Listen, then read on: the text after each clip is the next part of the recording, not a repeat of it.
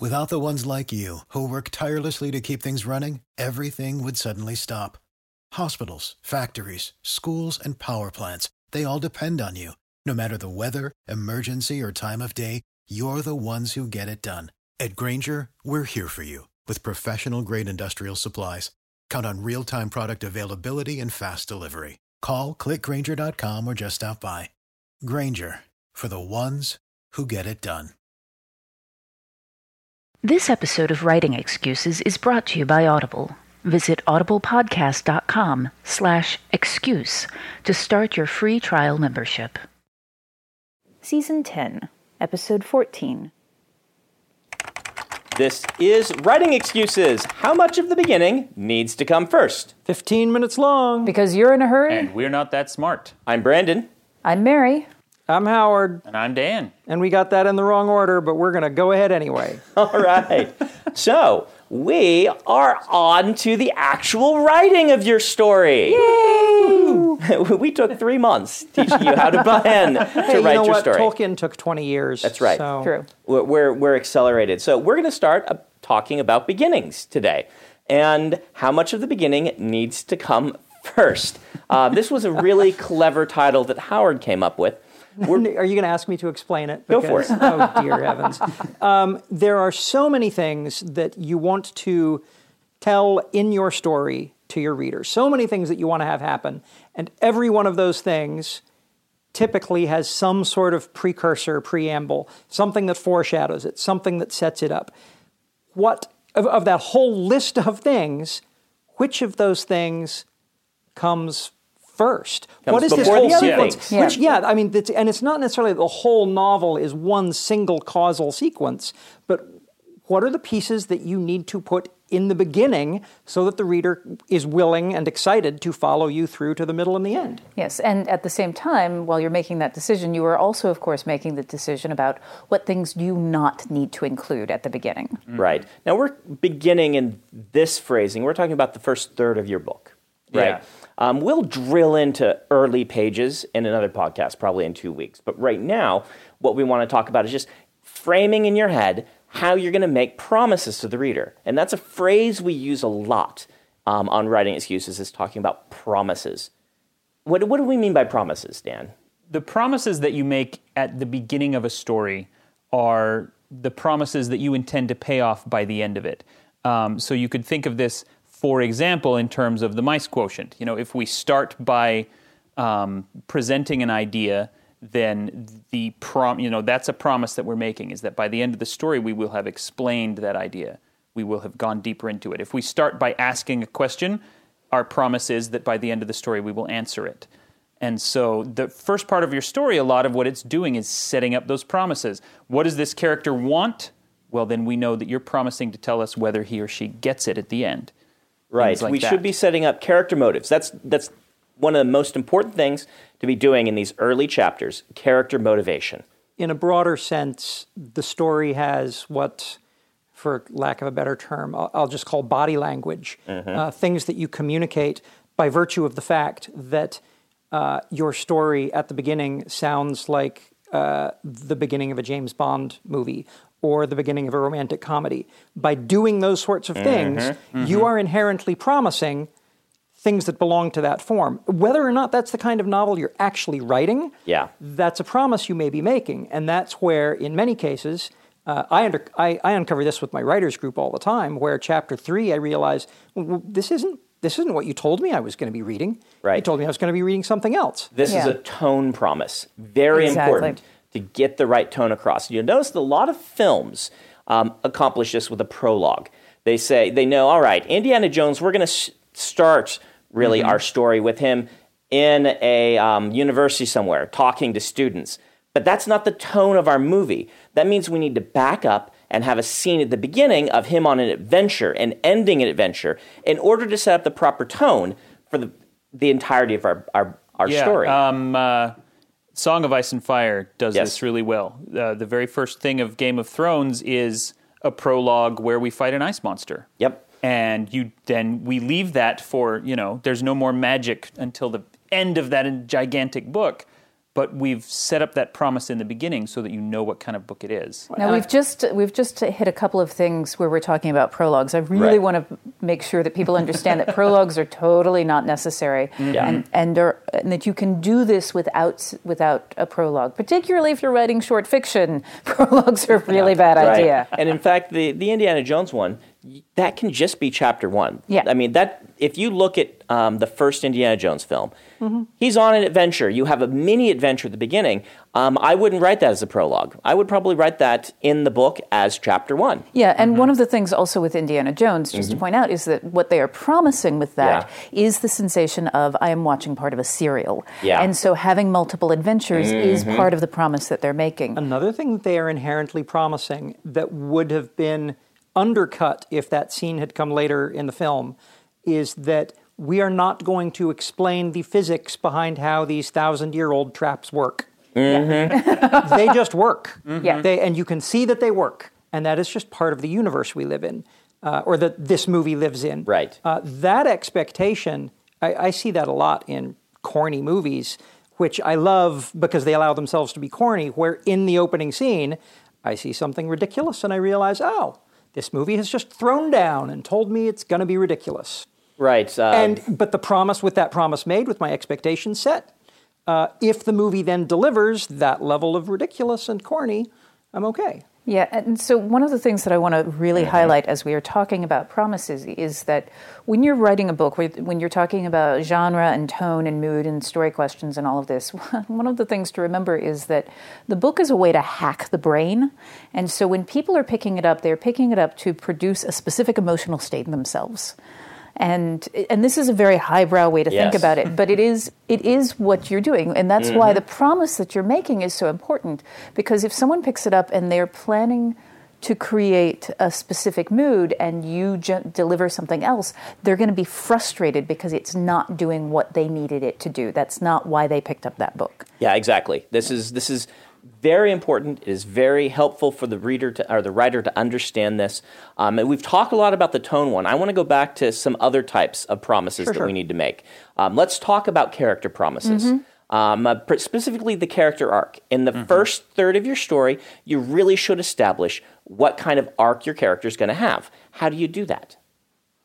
I uh, last time we taught uh, the the writing excuses class, I did uh, retreat. I did my class about s- story structure, and uh, one of the things that I put up there was, you know, one of your early bits in the Hollywood formula is we are introduced to the character, we find out what they want, and we know why we love them.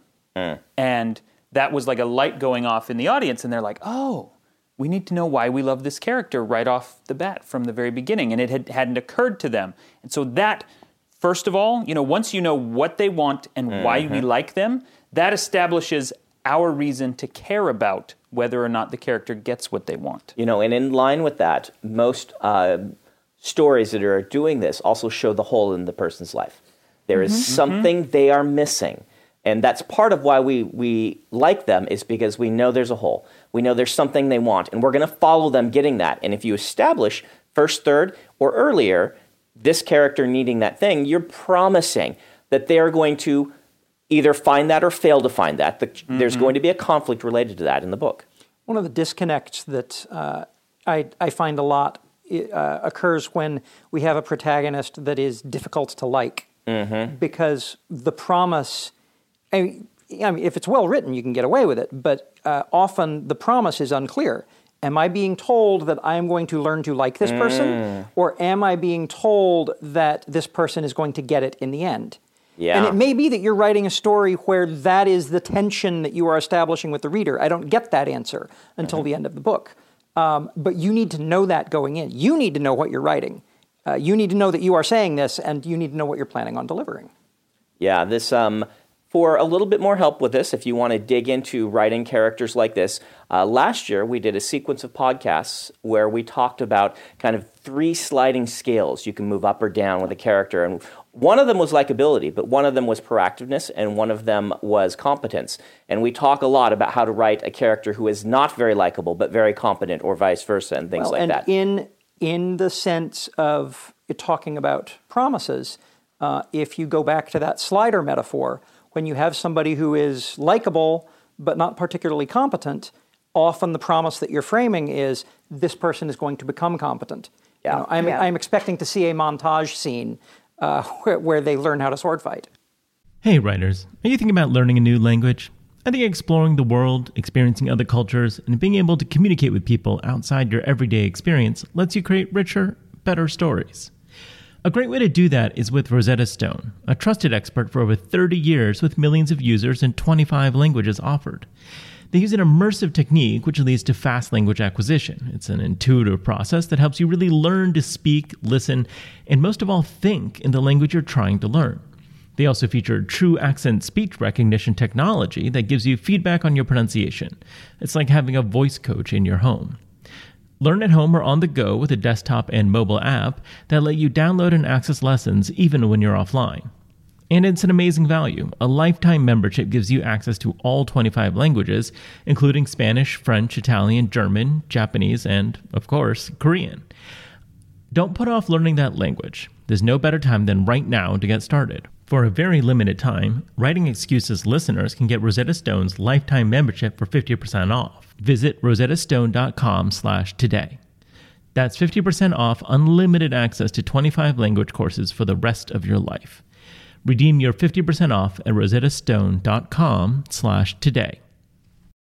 Without the ones like you, who work tirelessly to keep things running, everything would suddenly stop.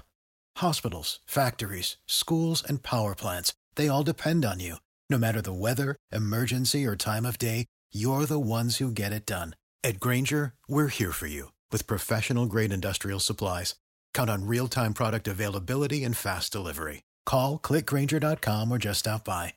Grainger for the ones who get it done. Let's do our book of the week. Uh, Dan, you've got our book of the week. Yeah, the book of the week is uh, The Three Body Problem by Cixin Liu.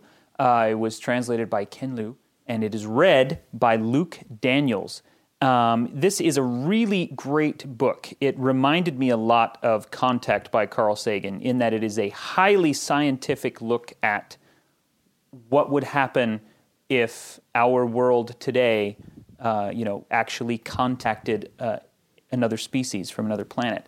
Uh, the difference and the reason that I think it's such a great book for this topic is that it starts way, way back at the dawn of the communist revolution in China, which casts everything that comes afterwards in a really interesting light and sets up some you know very different and unique promises that the that the story is going to pay off. Wonderful book. It was a huge hit in China, and we have it here now. Uh, the Three Body Problem by Cixin Liu. Excellent. And they can get that by going to Audible, going and downloading Howard. Uh, no, not downloading me, but going to audiblepodcast.com and uh, uh, slash excuse and uh, starting a trial membership, and you get the three body problem uh, by I can't pronounce the other name, but translated by Ken Liu, Luke, uh, narrated by Luke Daniels. And Luke Daniels is an incredibly gifted narrator. Uh, I want to say something real quick about the phrase three body problem because mathematically this ties into what we're doing perfectly. In physics, a two, bo- a two body uh, Newtonian mechanics, uh, their starting positions dictate everything, and you know exactly what's going to happen. It's, it's just straight math. When you have three bodies, it no longer works, and you have to step through a simulation of the whole thing. When you are starting the beginning of your book, what you are starting fundamentally is more like a three body problem hmm. where you have to let everybody interact often as you're as you're structuring your story it's not just the story starts here therefore it will end here Excellent. Um, so we've talked a lot about character promises. We've talked about tone. Let's talk about plot. How do you set up your plot in the first third of your story? So the first third of the story for me is is about asking questions. It's the questions that you're raising, and therefore the ones that, that you're, you're you know the promises that you're making. Um, I'm going to refer back to the mice quotient again because I find that that works really well for me. But um, and I will just say we've got the whole episode on the mice. So Yes. I'm, I'm gonna I'm not gonna recap it much here, except to say um, that it's looking at milieu, idea, character, and event. These are different ways to structure plot. Uh, but what I do frequently when I'm looking at the beginning is that I'm looking at what is my large framing question? And then what are the smaller framing questions that I have within that large framing question? Okay. The, the way I think about plot, especially in the beginning of the book, is that uh, I have to know what three key elements are. First of all, what is the starting state of the character, which is kind of what I talked about before. What do they want out of life? Second, what is the inciting incident? What starts the story and gets in and kicks them out of their place of comfort and forces them to act? And then third, the big decision, Yep. which is essentially where they decide to do something, you know? Luke, Scott, Luke Skywalker decides to get on the ship with Han, and therefore we have a story. Otherwise, he just stays on the planet and nothing happens. So once I figure out what those three things are, you know, that is what sets the plot in motion and, and tells you the promise. Oh, by the end of this, you know, Luke will have, you know, learned all these things and met all these people and Right. defeated the you Empire know, and all a this. In a kind of Hollywood formula, which is is interesting to study. I don't always use it. In fact, I rarely do. But the Hollywood formula says that the first third is often where the character is only acting because he's forced to. He or she is made to do these things, and the end of the first third happens where they change from being acted upon to someone who is acting. And for Star Wars, a lot of people point out the moment where they go to in to get Princess Leia rather than you know doing the they they're pulled in on the tractor beam and things like that. And at that moment then they make a decision. We're going to go and save her. That changes the story from the kid who's been forced away from his family forced to go with his old man forced to get on a spaceship because people are trying to shoot him to no I'm going to go do something heroic. Um, oftentimes this is later than the first third but that's kind of a, one way to think about it just as a, another, because these are both, I mean, that's Yes. a fairly heroic. Um, I recently took a romance class, and uh, one of the things that she talks about is that it is um, that in, in romance, you've got your character's self definition. Everybody's self definition is very precious, and that uh, that the beginning, uh, the character is in denial, uh, and then the character is reluctant then Right. which means that they understand but they are reluctant to. Uh, then they explore the idea and then they accept. Um, and then in romance there's matrimony. But um, but but again this is this is something that you can look at that that frequently a character is refusing part of that refusing to accept or, or getting kicked out is that they're they're in denial that this whole thing is happening. And I'm, I have been looking at that and going actually this applies to a lot of other things a lot of other Yeah, formats. Yeah. Yeah, when I'm uh, when I'm thinking about the promise that needs to be made, uh, the things that I need to put early in the book, um, I always the, the first thing I frame for myself is what are the awesome things that I want to write about and draw. What are the awesome moments? Now, how do I tell the reader that that thing is possible and might be coming, without telling them uh, exactly what's going to happen? right Uh, I mean, we say promises, and it's not really the same as an actual promise. You know, I promise you I will go out and buy bread means you're going to get be- bread. I promise you that this is going to be, you know, an action romp and something's going to explode way bigger than this thing that just exploded. Uh, is more like the sorts of promises that I make, and I make them by making something explode. if- usually, as the inciting incident. if you've done the homework that we assigned two weeks ago, um, then you will already have a list of all your favorite things that you want to put in this story in order. Then you'll be able to take them and say, okay, how do I make promises regarding these things? I know that I'm, I'm gonna, I have this great, awesome moment in my story that I want to work toward. You can ask yourself how to put in the beginning of your story something about each of these. And your, your homework this time is actually a little more active than that. We actually want you to start writing your story. Okay, yes. Time to start writing. Um, we're going to had actually. 20 years. You got three months. Um, we're going to make you write it three times, actually. We want you to start your story, and we only want you to write a couple pages each time. So 500 words um, each time. But we want you, each of these attempts, to take a different one of the things from that list. And if you didn't do the homework, go ahead and think about a story you want to write and three different promises you could make, and try in those each two pages to emphasize a different one, to emphasize a different tone and a different type of promise. Now, in a, a full novel, you're going to do multiple promises and you're going to you know make some of them really important and some of them sub uh, plots and things like that for this time you're just going to pick one you're going to be like all right this is the pro- story where i'm promising a romance. Or this is the same story, the same setting, but I'm promising that something big is going to blow up. Whatever it is for you, pick three different promises and do your best at emphasizing them. All right, guys, this has been Writing Excuses. You're out of excuses. Now go write. Save big on brunch for mom, all in the Kroger app. Get half gallons of delicious Kroger milk for 129 each, then get flavorful Tyson natural boneless chicken breasts for 249 a pound, all with your card and a digital coupon. Shop these deals at your local Kroger today or tap the screen now to download the Kroger app to save big today. Kroger, fresh for everyone. Prices and product availability subject to change. Restrictions apply. See site for details.